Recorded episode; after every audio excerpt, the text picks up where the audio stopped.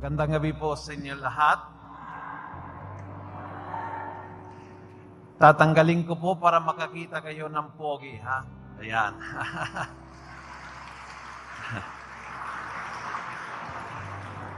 Maraming salamat po sa paanyaya, sa pagmumuno po ng Basilika at isang malaking karangalang lagi pumunta sa tahanan ng ating poon Nazareno. Isang blessing para sa akin ang pagpunta rito. Kaya I'm sure maraming sa inyo, kung hindi lahat sa inyo, may daladala ho ng kanya-kanyang malalim na panalangin, malalim na samo, malalim na pangangailangan para sa sarili o para sa inyong pamilya. Kung kaya inaanyayahan ko kayo na samahan niyo ako sa pagdarasal sa umpisa ng recollection ito. Maaring ipikit po ang ating mga mata at sandaling magdasal. Sa ngalan ng Ama, ng Anak, ng Espiritu Santo. Panginoong Jesus, Ikaw ay aming kasama. Ikaw ay nasa piling namin. Panginoong Jesus, Ikaw ang nakakaalam kung ano ang daladala po namin sa aming isip at sa aming puso. Ang mga problema, pagsubok, suliranin na nakakabagabag sa aming kalooban. Panginoong Jesus, alam mo rin na ikaw ang aming tagbuhan kapag kami ay may pangangailangan alam mo, Panginoon, na lagi namin sinasabi, kanino po kami pupunta kundi sa iyo. Sino pong bukal ng aming pag-asa kundi ikaw? Sino pong magbibigay sa amin ng lakas ng loob kundi ikaw, Poon Nazareno? Sa gabing ito, nais po namin humingi ng biyaya mula sa iyo. Material, pisikal, espiritual, at pati emosyonal. Panginoon, hilumin mo anumang karamdaman ng aming katawan. Hilumin mo anumang problema ng aming pamilya. Bigyan mo kami, Panginoon, ng mga biyayang material para mairaos po ang aming pangangailangan sa araw-araw. Pagpalay mo, Panginoong Jesus, ang aming pamilya, ang mga tao mahal namin. Higit sa lahat, bigyan mo kami ng lakas upang gawin laging ang iyong kalooban. At ang lahat ng ito ay hinihiling namin sa iyo, Panginoong Jesus, na nabubuhay at nakahari ngayon at magpasawalang hanggan. Sa ngalan ng Ama, ng Anak at ng Espiritu Santo. Amen. Palagpagan po natin ating poon Nazareno. Mga kapatid, ang hinihingi sa aking is na ididiscuss ko po yung mga pagbasa nito nakaraang linggo sa misa. Sino po sa inyo nagsimba noong linggo? Pagitaas ng kamay. Taas ng kamay yung mga nagasimba noong linggo. Yan. So narinig niyo po yung mga pagbasa. Nung nabasa ko po muli ang mga pagbasa, sabi ko, gustong gusto ko yung first reading. Kasi yung first reading, very basic po ito eh. Basic na basic. Kaya balikan po natin yung basic na basic na napakahalaga sa ating lahat. At ito po yung sampung utos ng Diyos. Yun po yung first reading noon linggo. At yun po yung gusto kong balikan po natin ngayon ang sampung utos ng Diyos. Sino po may dalang Biblia, pakitaas ng kamay para ako'y ma-depress pag nakita ko ilang peraso. Sino may dalang Biblia, taas ng kamay? Ay, nako, yan na. Ayan na. Katoliko talaga, sigurado. Ha? Sa lahat ng Kristiyano, ang pinakatamad magbasa ng Biblia ay ang Katoliko. Amen? Alam niyo, nung dumating ako sa Pilipinas, noong 1994, sa Payatas po ako na-assign. At naalala ko po noon na pag dumaan ako sa paradahan ng mga tricycle, makikita mo sa tricycle driver kung ano ang religion nila sa itsura pala. Kaya, pag nakita mong tricycle driver na habang naghihintay ng pasahero, may Biblia sa kanyang tricycle at binabasa ang Biblia, ano po yung kanyang religion? Anong religion niya? Lakasan niyo, anong religion niya? Born again. At yung katoliko, anong binabasa? Bulgar. Bomba. Nabutan nyo yung mga maliliit na newspaper na may tayo mga katoliko ho, napakahalaga na maging masigasig sa pagbabasa ng Biblia dahil dito po makukuha natin ang karunungan at lakas ng Panginoon. Amen? So I will read. Babasahin ko po yung sampung utos na galing po sa aklat ng Exodo dahil ako'y magbabasa ng salita ng Diyos, hinihikayat ko po kayong tumayo para kung may nakatulo ay gumising man. Ha? Okay. Yan. Nagulat yung nakatulog. Okay. Mula sa aklat ng Exodus.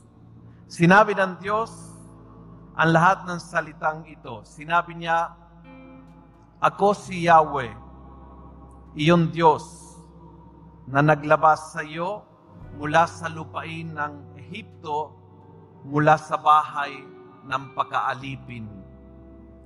Huwag kang magkaroon ng ibang Diyos sa harap ko.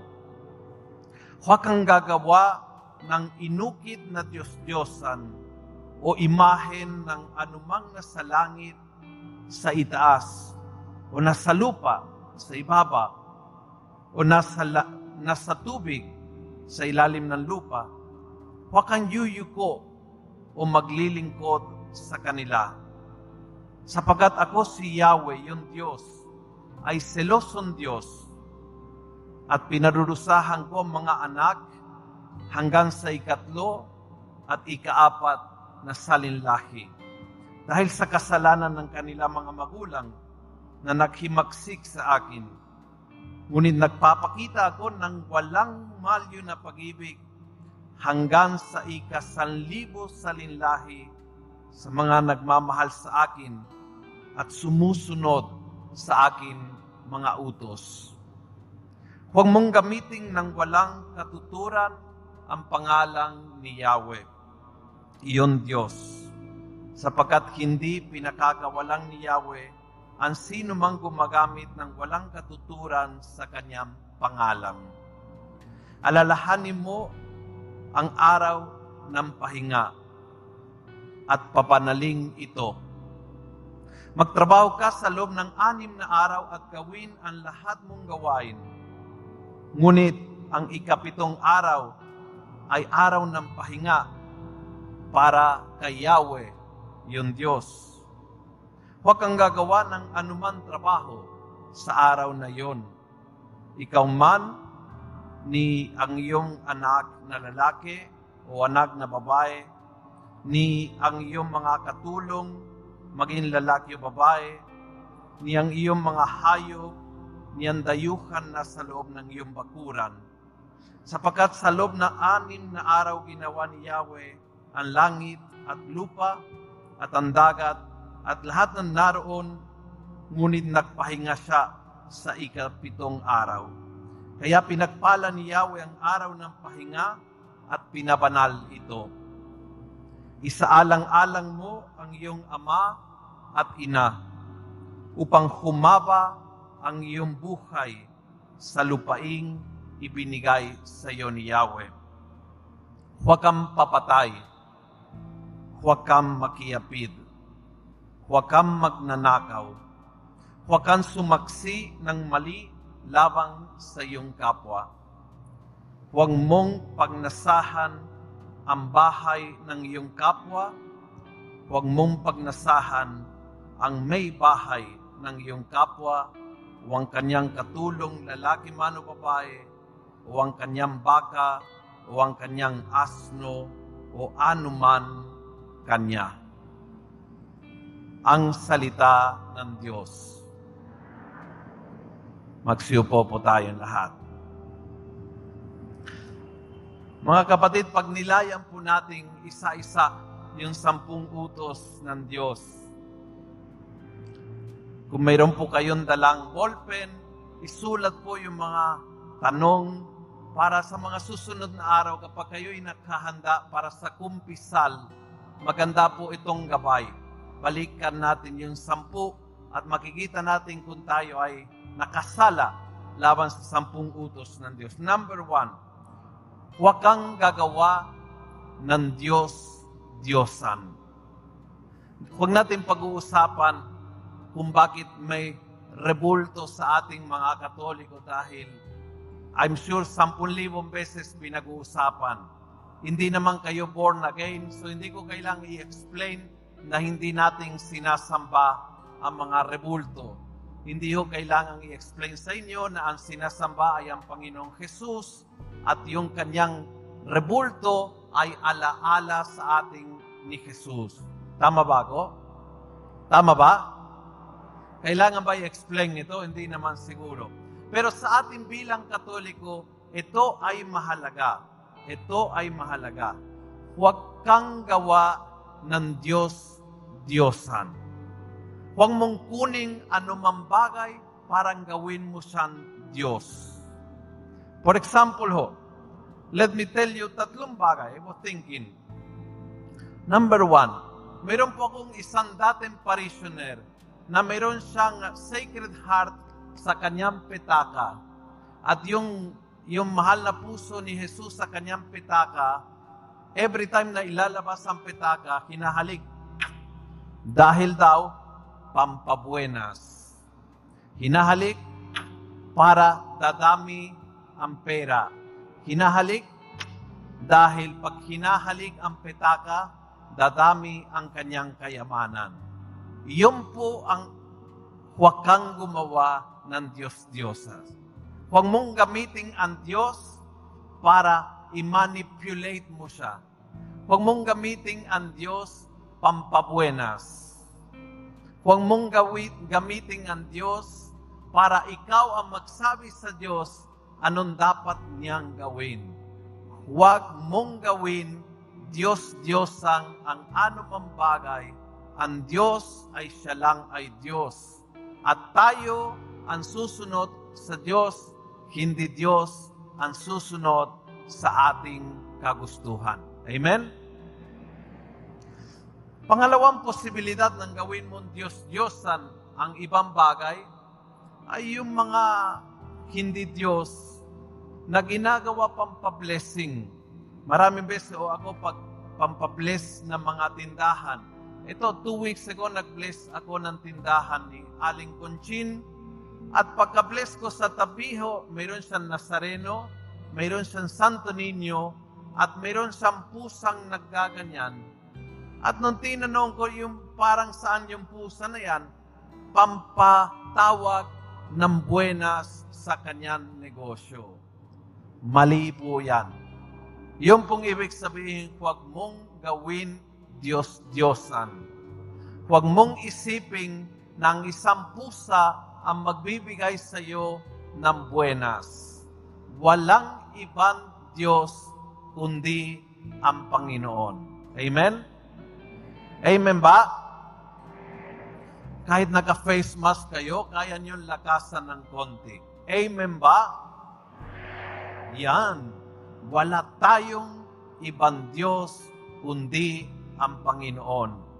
At hindi po natin ginagamit ang Diyos para makuha ang gusto nating, kundi gusto nating makuha ang gusto ng Diyos. Siya ang boss. Siya ang sentro. Siya ang sinusundan. Siya ang sinasamba. Amen? At I'm sure na alam na alam ninyo kasi ho, yung debosyon ng mga deboto ng Nazareno ay talagang kilalang kilala sa buong mundo. At alam po natin ito bilang Katoliko, alam na alam natin na hindi tayo every time na may fiesta, di ba? Pinaparatang ng ibang religion na sinasamba ang rebulto. alam na alam po natin na hindi po sinasamba ang rebulto. Alam po natin kapag pinapahid ang imahen, ang hinahawak po natin ay si Jesus. Kaya ho yung imahen ay takpuan. Ang imahen ay kung saan natagpuan natin ang Diyos na buhay. Ang imahen kaya sa ating mga Katoliko ay napakasagrado. Hindi dahil akala natin yan ay Diyos, kundi yun ay imahen ng Diyos na buhay. At wala ho nating ibang sinasamba kundi ang Panginoon. Pero ingat, mga Katoliko, ingat, huwag po tayong maging fanatic. Alam niyo, nung ako'y Paris Priest sa Payatas, may dalawang chapel ng Santo Niño. Yung isa ay Katoliko, yung isa ay naging kulto. Yung naging kulto, ang tawag doon, Santo Niño de Gala. At ang nangyari ay ang Santo Niño ay nagpakita daw sa isang bisyonarya at umiihi sa mga kung saan-saan. Ngayon, yung ihi ng Santo Niño ay naging milagroso daw, sabi ng bisyonarya. At siyempre, dahil nagpapagaling, binebenta ni bisyonarya ang ihi ng Santo Niño. Yung pong ibig sabihin, huwag mong gawin Diyos-Diyosan. Huwag mong kunin ang pananampalataya at gamitin para sa iyong sariling kapakanan. Ako naman, iyon ay kulto. Sa katoliko naman, naranasan ko din ng fanatic. Alam nyo, nasa chapel ng Santo Niño, one day, habang nililinis po yung imahen, nahulog at nabasag yung imahen ng Santo Niño. Yung, yung basag na basag, yung hindi mo maibabalik. Yung talagang sirang-sira. Umiyak kami lahat. Pero, dahil alam po natin na iyon po'y larawan, no? Umiyak kami lahat pero na, nakalagay po ng bagong imahe ng Santo Niño na ipapalit. Pero may isang babae na fanatic na fanatic, bumili siya ng ataul na maliit, tapos nilalamayan ng Santo Niño, ayaw niya magsimba dahil daw yung bagong nilagay, impostor. Yung totoong ninyo ay namatay na.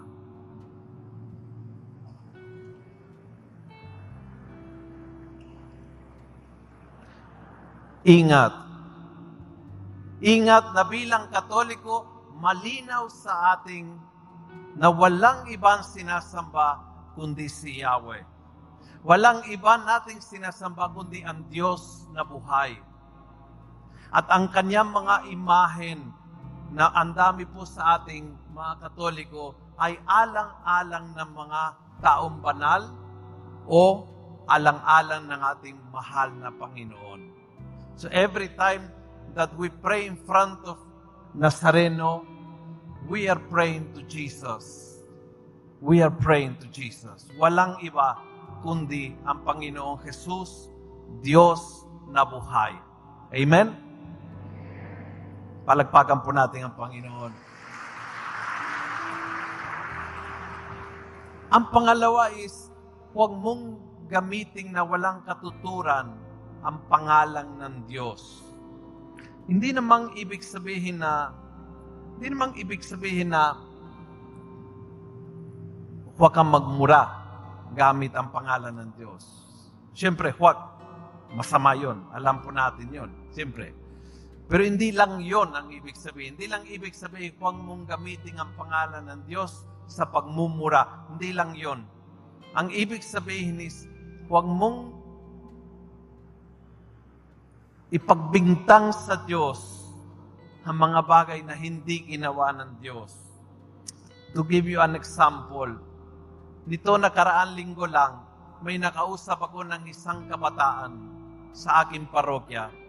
Galit na galit siya sa Panginoon dahil nakailang beses siya ay humihingi na gusto niya maging artista at hindi niya makuha.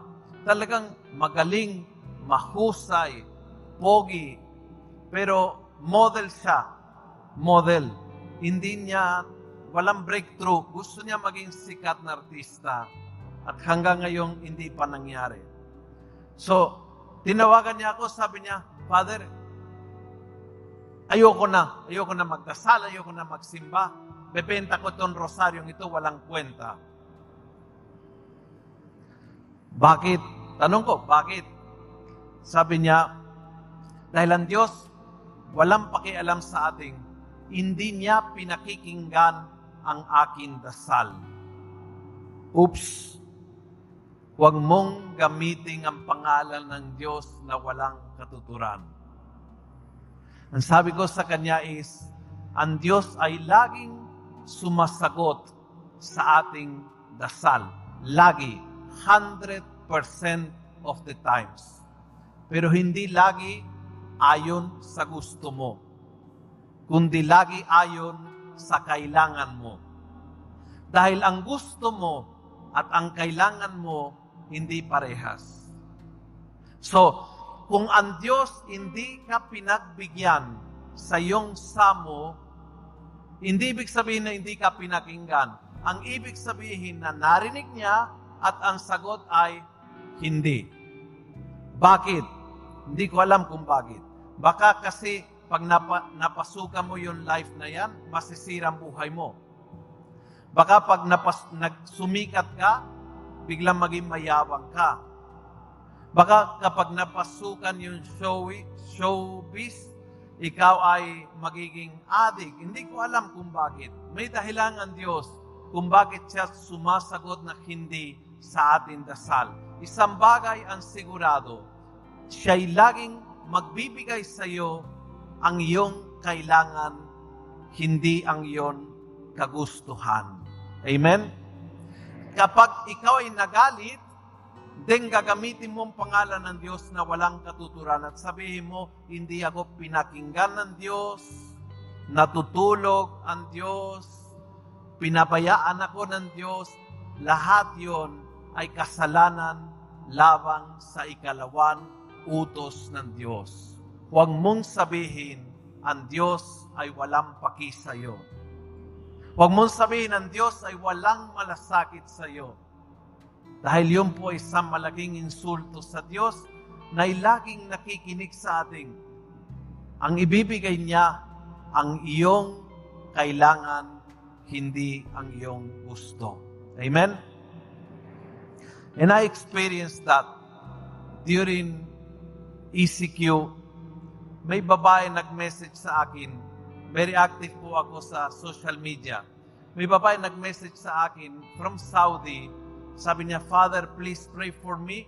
Mukhang nasa alanganin ng aming company.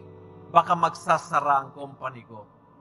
So I pray. After few weeks, nag-message siya, Father, ang malas naman nagsara ang company ko at pinauwi ako ng aming amo.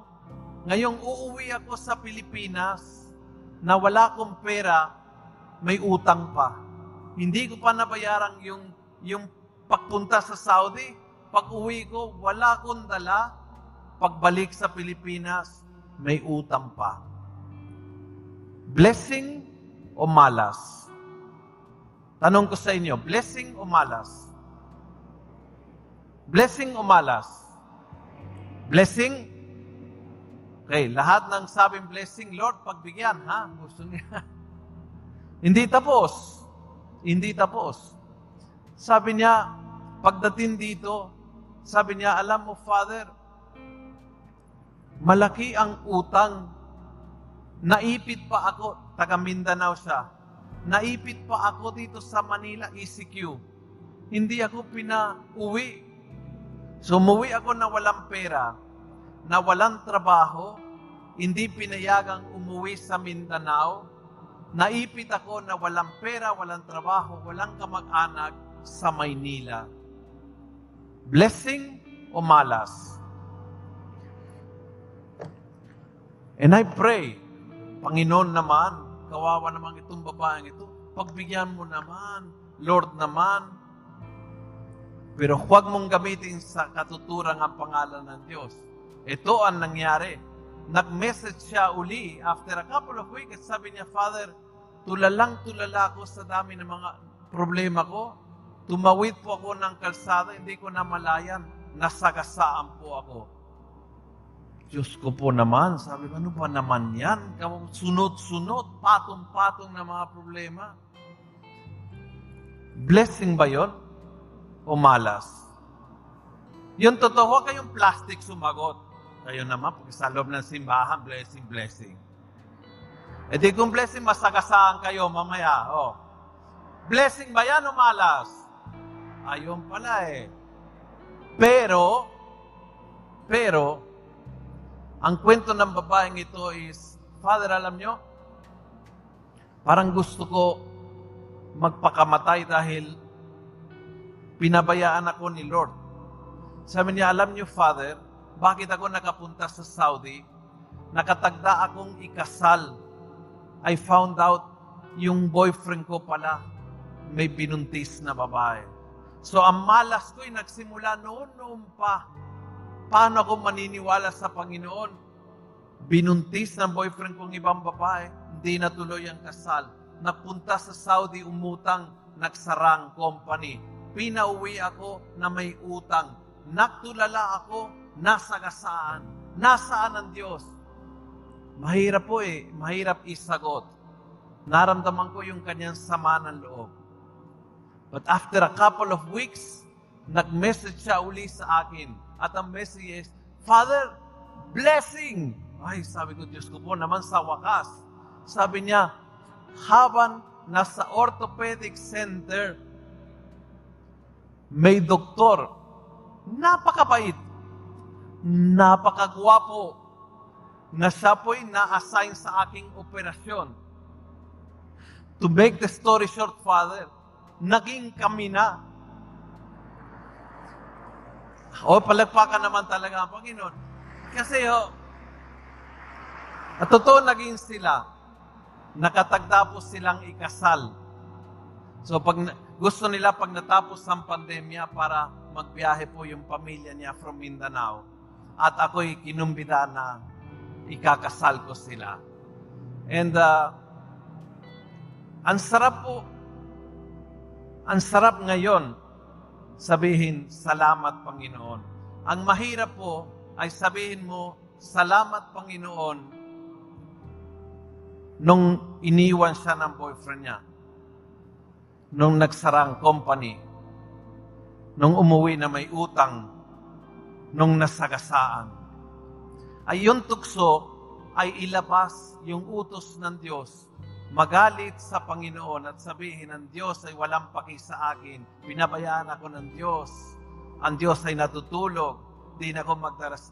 Iyon ang madali. Pero alam niyo, mga kapatid, ngayon, nakita niya ang buhay niya and all of the sudden nag-realize, salamat na iniwan ako nitong nobyo ko. Kasi pag kami ay kinasal, E di babaero talaga yon Malamang, habang kami ay nagsasama, meron siyang ibang pamilya. Bandang huli, maging miserable ang buhay ko. Kaya kahit masakit na iniwan, thank you Lord na inalis mo itong walang kwentang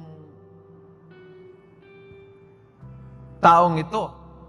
And thank you Lord na hindi natuloy yung company naming in Saudi. Kasi pag nasa Saudi ako, hindi ko makilala si Doc. Hindi ko rin siya makilala pag hindi ako naipit ng ECQ. Dahil sa Mindanao, sana. Pero para makilala si Doc, kailangan nasagasaan ako. Doon ako napunta kay Doc. Kaya ngayon, mula sa blessing, nakita niya na lahat ng nangyari ay plano ng Diyos para sa buhay niya. Amen? Pero, pero, step one, hindi niya nakita. At yung tukso, magalit sa Diyos. Step two, hindi pa rin nakita, lalong magagalit sa Diyos. Step three, hindi pa rin makita, magtatampisaw sa sama ng loob. Kaya ho sinabi ng utos ng Diyos, huwag mong gamitin ang pangalan ng Diyos na walang katuturan. Baka mayroon po sa inyo ngayon na nagdarasal, na nagsisimba, na hindi pa nakuha ang hinahanap mo, na nagtatampo at nag-iisip, ano ba yan, Panginoon? Wala kang pakialam sa akin. Ano bang kasalanan ko? Pinabayaan mo ako. Huwag mong gamitin ang pangalan ng Diyos na walang katuturan. Amen? Pangatlong utos ng Diyos is keep holy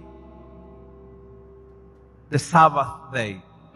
Yung araw ng pamamahinga ay gawin mong banal. Kamusta naman yan?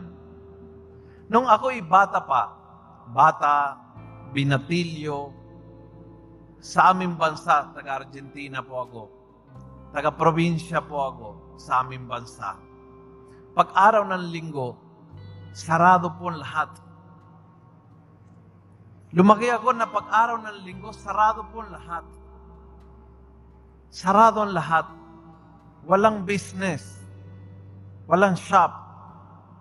Walang gasolinahan. Walang vulcanizing walang restaurant. Sa araw ng linggo, sarado ang lahat. Dahil ang araw ng linggo ay sagrado at ito ay para sa Panginoon. Maraming sa inyo lumaki ng ganon din. Sa probinsya ninyo, lumaki kayo ng ganon din. Ang araw ng linggo ay sagrado at lahat ng tao ay nagsisimba. Unti-unti nawawala po ito.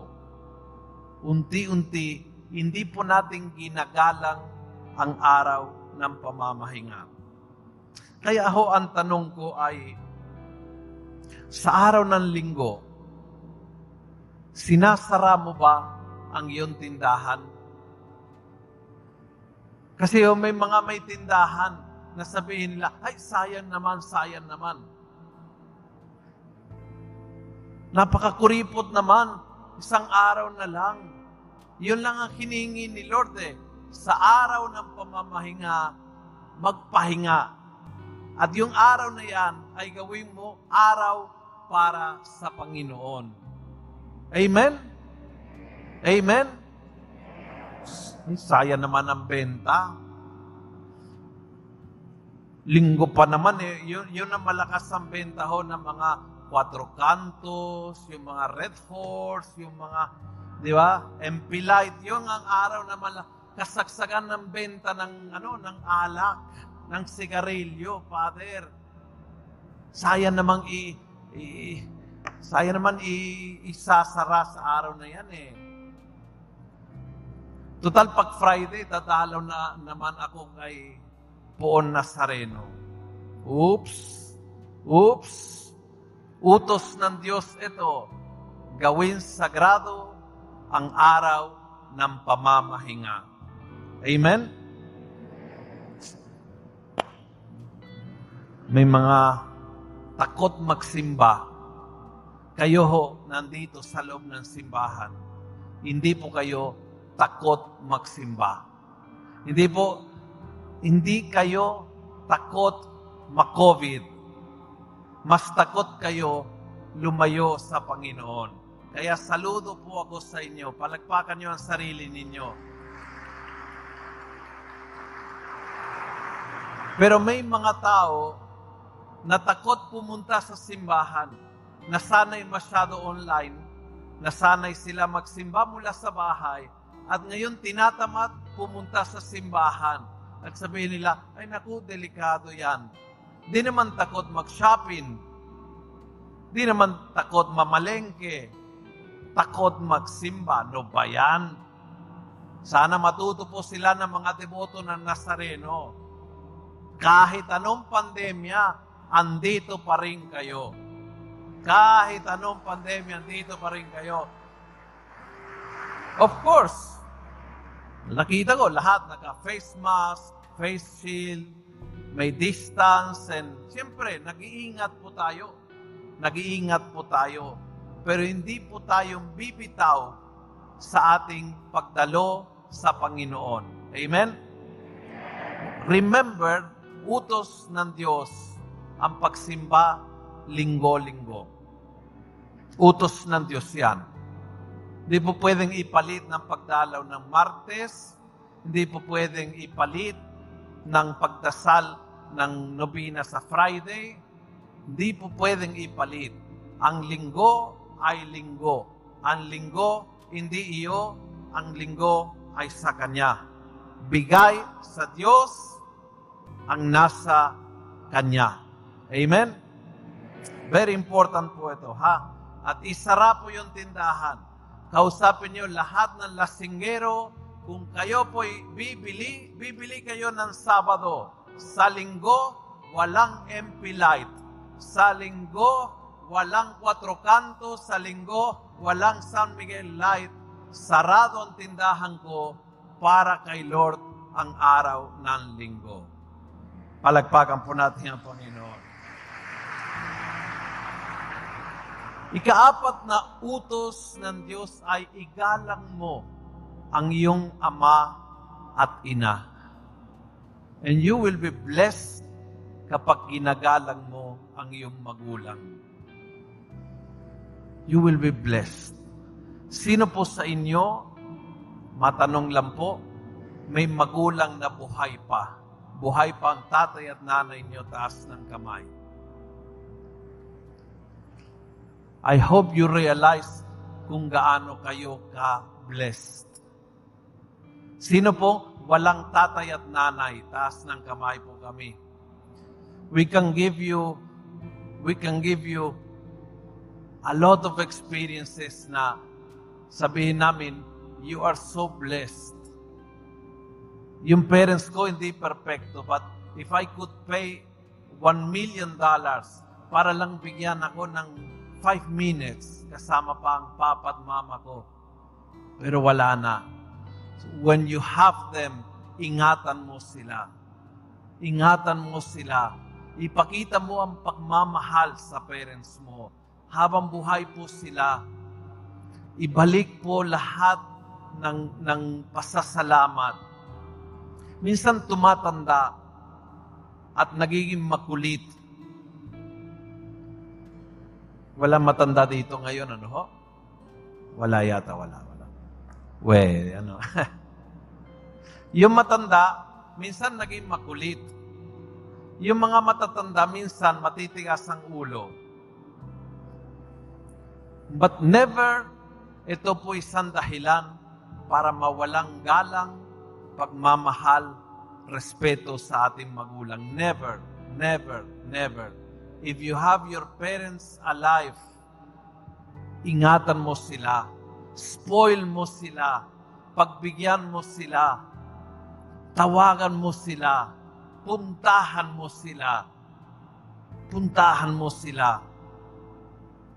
Meron po akong isang kaibigan, my best friend ay taga-Abra. At dahil sa pandemyang ito, isang taon na hindi siya nakauwi ngayon linggo, nasa Abra siya. Dahil ako'y nakiusap sa kanya, buhay pa ang nanay mo, umuwi ka. Eh, pero pag uwi ko, iko-quarantine, never mind na iko-quarantine ka. Never mind na mas mahal ang pamasahe. Never mind, habang buhay pa ang parents mo, bumawi ka. Because one day, mawawala talagang pagsisisihan mo lahat na hindi mo nagawa para sa kanila. Amen? Igalang mo ang iyong ama at ina. Bumawi ka, pagbigyan mo sila, puntahan, tawagan, kausapin, yakapin, and tell them, mahal na mahal kita. Tanggap ko na hindi ka perpekto. Hindi naman sinabi ng utos, sambahin ng parents mo ang sinabi lang ay, igalang mo ang parents mo. Hindi sila perpekto eh. Patawarin mo. Nasaktan ka nung maliit ka. Patawarin mo nga eh. patawarin mo.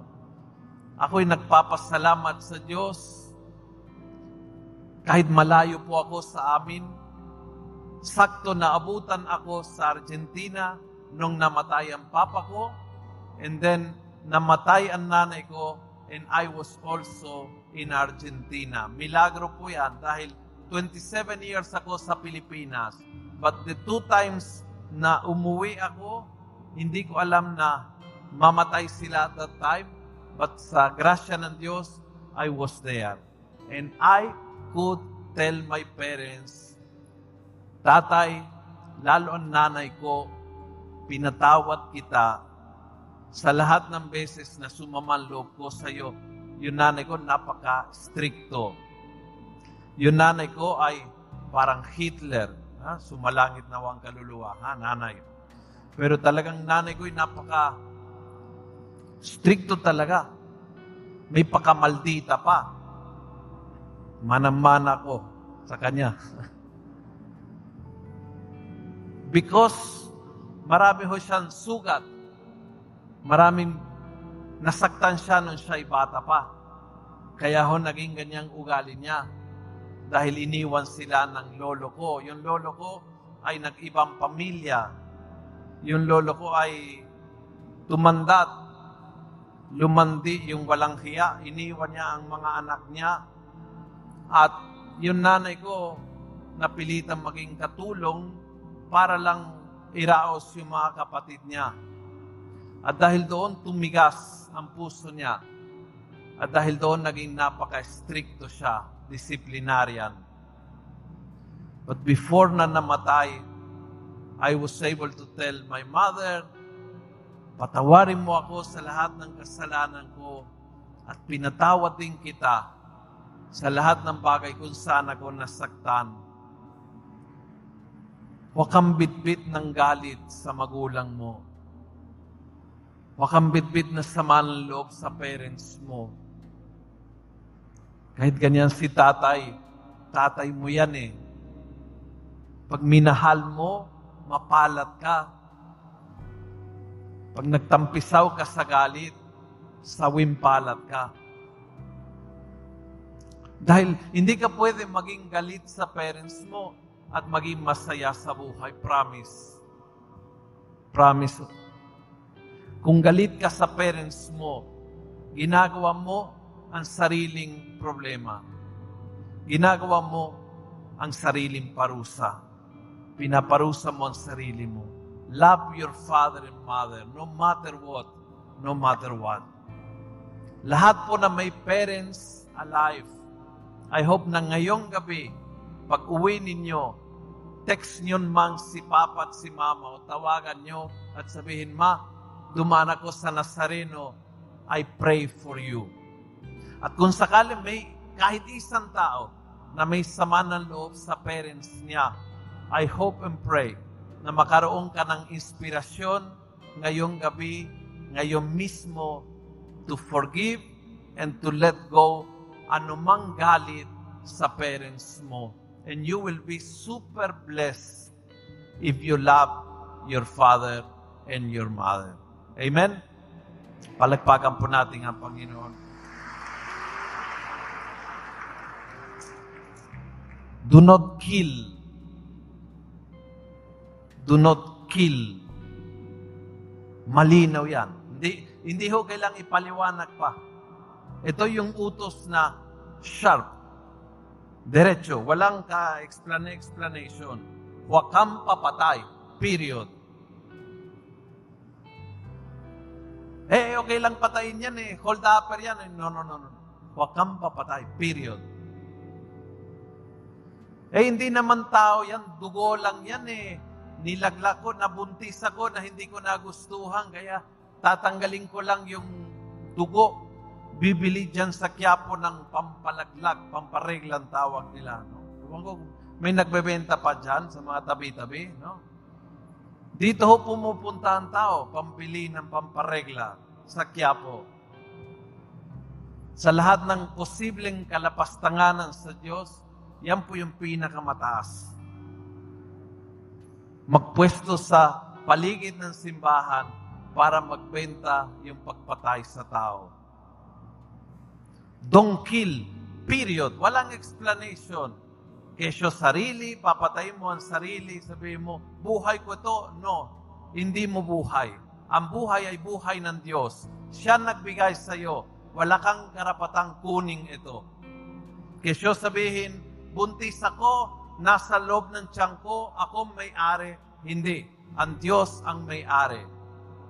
Kesyo sabihin, salot sa lipunang ito, hindi pa rin ikaw may-ari. Malinaw po yung utos ng Diyos. Ang buhay, hindi iyo. Huwag kuning ang buhay ni numan, ni sarili, ni sa iba. Kesyo dugo o matanda, salot sa lipuna o taong depres, bawal pumatay. Period. Amen? Very clear and very strong. The worst we can do is to accept, tanggapin na, okay lang, okay lang, pinatay, may namatay. Hindi ho eh.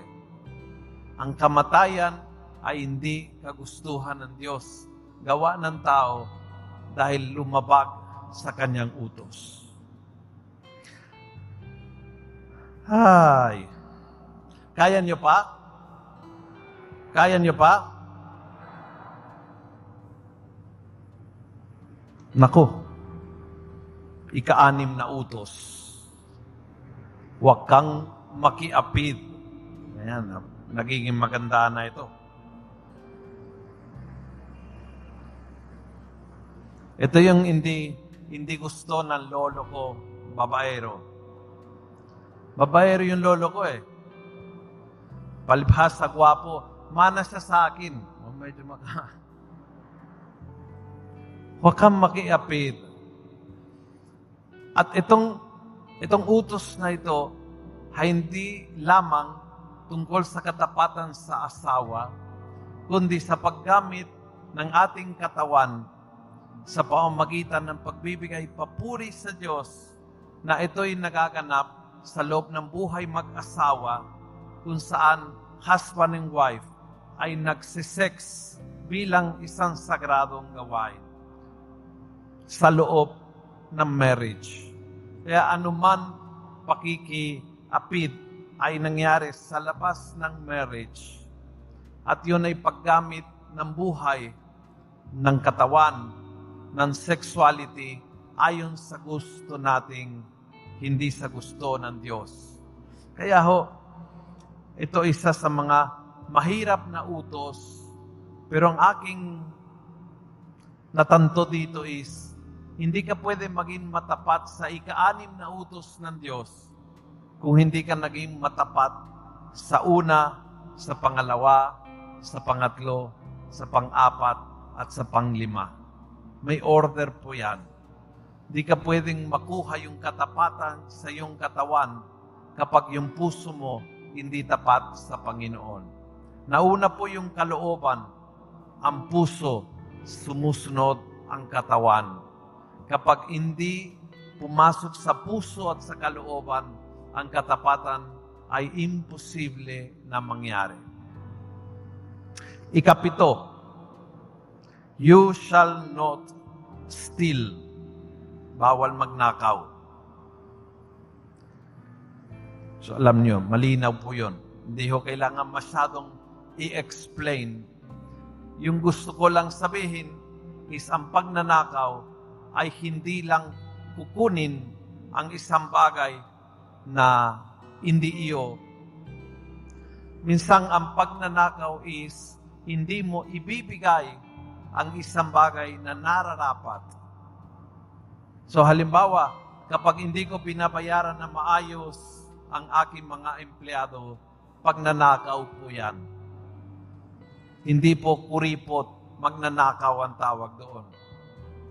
Dahil yon gamit na yan, for example, yung sahod ng aking mga empleyado ay hindi aking. Kung hindi ko pinigay, then nagiging pagnanakaw. Pag hindi kita ginagalang, kapag ako'y naging bastos, Yun ay pagnanakaw. Hindi, hindi ko ibibigay sa iyo ang nararapat sa iyo. So dapat igalang kita. Kung hindi kita ginagalang, then ako'y pagnanakaw. Marami akong kwento sana ng pagnanakaw, pero hindi ako makukwento. Ang aking, sasabihin ko lang para maintindihan ninyo, ang aking parokya ay sakop po yung batasang pambansa. So, technically speaking, ako po ang parish priest ng Congress. Yon. Yon. Yon. Ang daming. Daming buhaya. Daming lagay. Dami rin nagsisimba. Kakagulat ano ho? Dami rin nagsisimba. Ikawalong utos ng Diyos, huwag kang magsinungaling. And I want to, to give a little reflection about social media. Kasi ho, ngayon, sa social media, ito po isa sa mga larangan kung saan rampant po yung kasinungalingan. Yung mga, kung tawagin, fake news. Kaya mahalaga po na sa, sa bilang, bilang kristyano, hindi po tayo kailanman nagsishare ng isang balita na hindi po tayo sigurado dahil mag-create po ng, ng fake news. Lumalaki po yung mga kasinungalingan. And so, uh, part of telling the truth is also telling the truth in social media. Huwag mong gamitin ang Facebook para sirain ang buhay ng iba. Huwag mong gamitin ang Facebook para ipahiya ang iyong kapwa-tao. Huwag mong gamitin ang Facebook para mag-away tungkol sa politika. Huwag mong gamitin ang Facebook para awayin ang ibang relihiyon. Huwag po tayong gumamit ng social media para mag-create ng gulo. Hanapin po natin ang paraan na laging sasabihin yung totoo na siya ay maganda. Ang katotohanan ay laging may kagandahan. Kapag ang katotohanan ay malupit, nakikreate ng away, nakikreate ng tensyon, hanapin-hanapin mo, malamang hindi po yung katotohanan. So huwag po nating gamitin ang social media sa pagtatalo, sa pag-aaway. Gamitin po natin ang social media para gawing viral ang salita ng Diyos. Amen? At yung pinaka pahintulutan nyo ako na isama yung 9 and 10. Kasi yung 9 and 10 is huwag mong pagnanasahin ang bahay ng kapitbahay mo, huwag mong pagnanasahin ang may bahay ng kapitbahay mo. So yung gamit ng iyong kapitbahay at yung asawa ng iyong kapitbahay. Huwag mong pagnanasahin yung mayroong sa iba. At ito po isang natutunan ko na mayroon pong something sa puso natin na gusto nating yung mayroong ng iba. Kaya kailangan, you have to be very alert. Kasi ganyan po yung puso nating may hangat. Kung, halimbawa, sino po may anak? Taas ng kamay. Yung may anak. Taas ng kamay. Okay. Ako wala akong anak, pero nakita ko sa mga bata, mayroon kang mga laruan dyan. Yung bata, maliit na bata, hindi pinapansin yung laruan. Andyan lang, yung laruan, hindi pinapansin. Dumating ang pinsan niya at kumuha ng laruan. Ngayon, aawain niya. Pag may iba na nakagusto, sakalang naka-interest yung bata. At ganun, yun, po yung nangyari sa atin kahit tumatanda po tayo. Kaya yung commercial, ibebenta sa iyo ng sapatos, kahit ayaw mong bumili ng sapatos, lalagyan po ng artista at Dahil nakita mo yung artista ang nagsusod ng sapatos niyan, gusto kong bumili. That's how commercial works. Kaya po, puro mga artista nagbebenta ng kahit ano. Paracetamol, right met ba ito, alak, gatas. Bakit artista? Dahil kaaya-aya. Kaaya-aya. Ingat, marami sa mga gusto mo ay gusto mo lang dahil yung iba ay mayroon. Inggit ang nagudyo, hindi yun talagang desire. Be very careful dahil dito nakakagulo ang mga pamilya. Pag nag-iinggit ka sa mayroon ng pamangkin mo o ng in-laws mo at doon nakaaway-away. Let me finish with one story I remember always.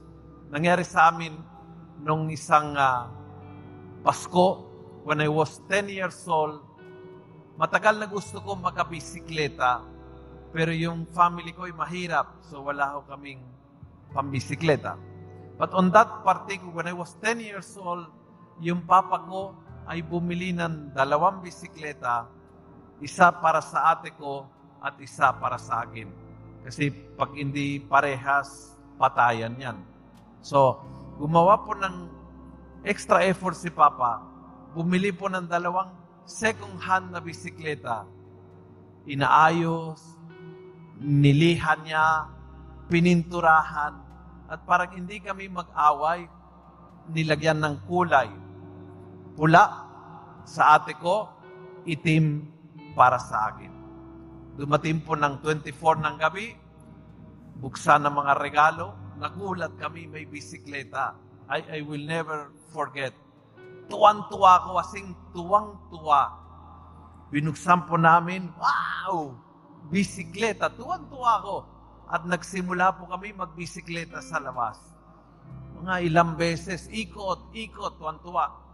Hanggang may nagsabi ng isang pinsan na maldita, lagi may mga pinsan na maldita sa pamilya. No? Yung mga talagang mga inggitera talaga, yung mga yung mga sumusulsol na in-stop niya ako. Oops! Paghinto ko, sabi niya, bakit ang bisikleta ng ate mo ang ganda-ganda, pula, samantalang yun sa'yo, maitim lang.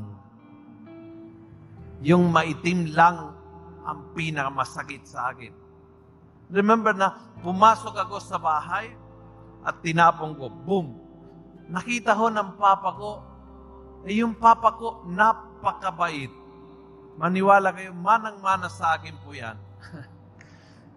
ang bait ho ng papa ko. But I, I'm sure he was broken-hearted. Kasi hindi lang siyang bumili ng bisikleta. Bumili ng second hand, nilihan niya, pininturahan. So talagang nag-effort siya. Kinuha niya, nilapitan niya ako, oh, bakit anak? Sabi ko, bakit? Oh, bakit ano? Bakit itim yung akin? Bakit yung kay ate pula? Samantalang yung akin ay itim lang. Nagulat si Papa, sabi niya, walang anak, walang, walang dahilan. Pumili ako ng dalawang kulay para hindi kayo mag-away. Pero, di namang importante kung pula o itim. Yung mahalaga, may dalawang gulong, may preno, gumagana, maayos naman. But I remember, I remember yung mukha ng kalungkutan sa papa ko. Hindi ko malilimutan hanggang ngayon. I broke his heart with the stupidity of saying, bakit yung aking ay itim lang? At yun ay salamat sa napakamalditang kong pinsan. Buhay pa yon. Masamanda mo matagal mamatay. And yun po yung yun pong ibig sabihin ng utos ng Diyos. Huwag mong pagnasain yung gamit ng kapo mo. Dahil mawawalang gana sa gamit mo. Imbes na ayusin mo ang bahay mo, Mag-iingit ka lang sa tsura ng bahay ng iyong kapitbahay. Wala hong masama na kung may gusto mong ayusin ang bahay mo. Okay lang yon. Ang masama ay hindi ka masaya sa sarili mong buhay dahil nag-iingit ka sa bahay ng kapitbahay. Amen? Kung gusto mong gumanda yung misis mo, walang masama doon. Pero medyo ilusyonado ka na. yun na yun. Ikaw naman pumili eh. Ba't sinong pagsisisihan mo? Pero, pero kung yung tumitingin sa, sa misis ng kapitbahay mo, you can destroy the whole life and the whole family. Yun po yung ginawa ng lolo ko. Dahil may pagnanasa sa ibang babae na hindi niya kayang i-control, he destroyed his family and he destroyed the heart of the children. Kaya ingat sa pagnanasang walang kontrol sa anumang tao o anumang gamit. Ang susi po ay pagiging kontento sa kung anumang mayroon nasa iyo. Kapag ikaw ay masaya sa blessing na nasa iyo ngayon, parami ng parami, padagdag ng padagdag. Kapag ikaw ay inggitero o inggitera, paliit ng paliit ang biyaya, paalis ng paalis ang kapayapaan, at kailanmang hindi ka magiging masaya. Yung sampung utos ng Diyos ay sampung kasunduan. Pag sinunod mo ito, hindi ka maging aliping ninuman. Yung pong utos ng Diyos, sundin po natin ito.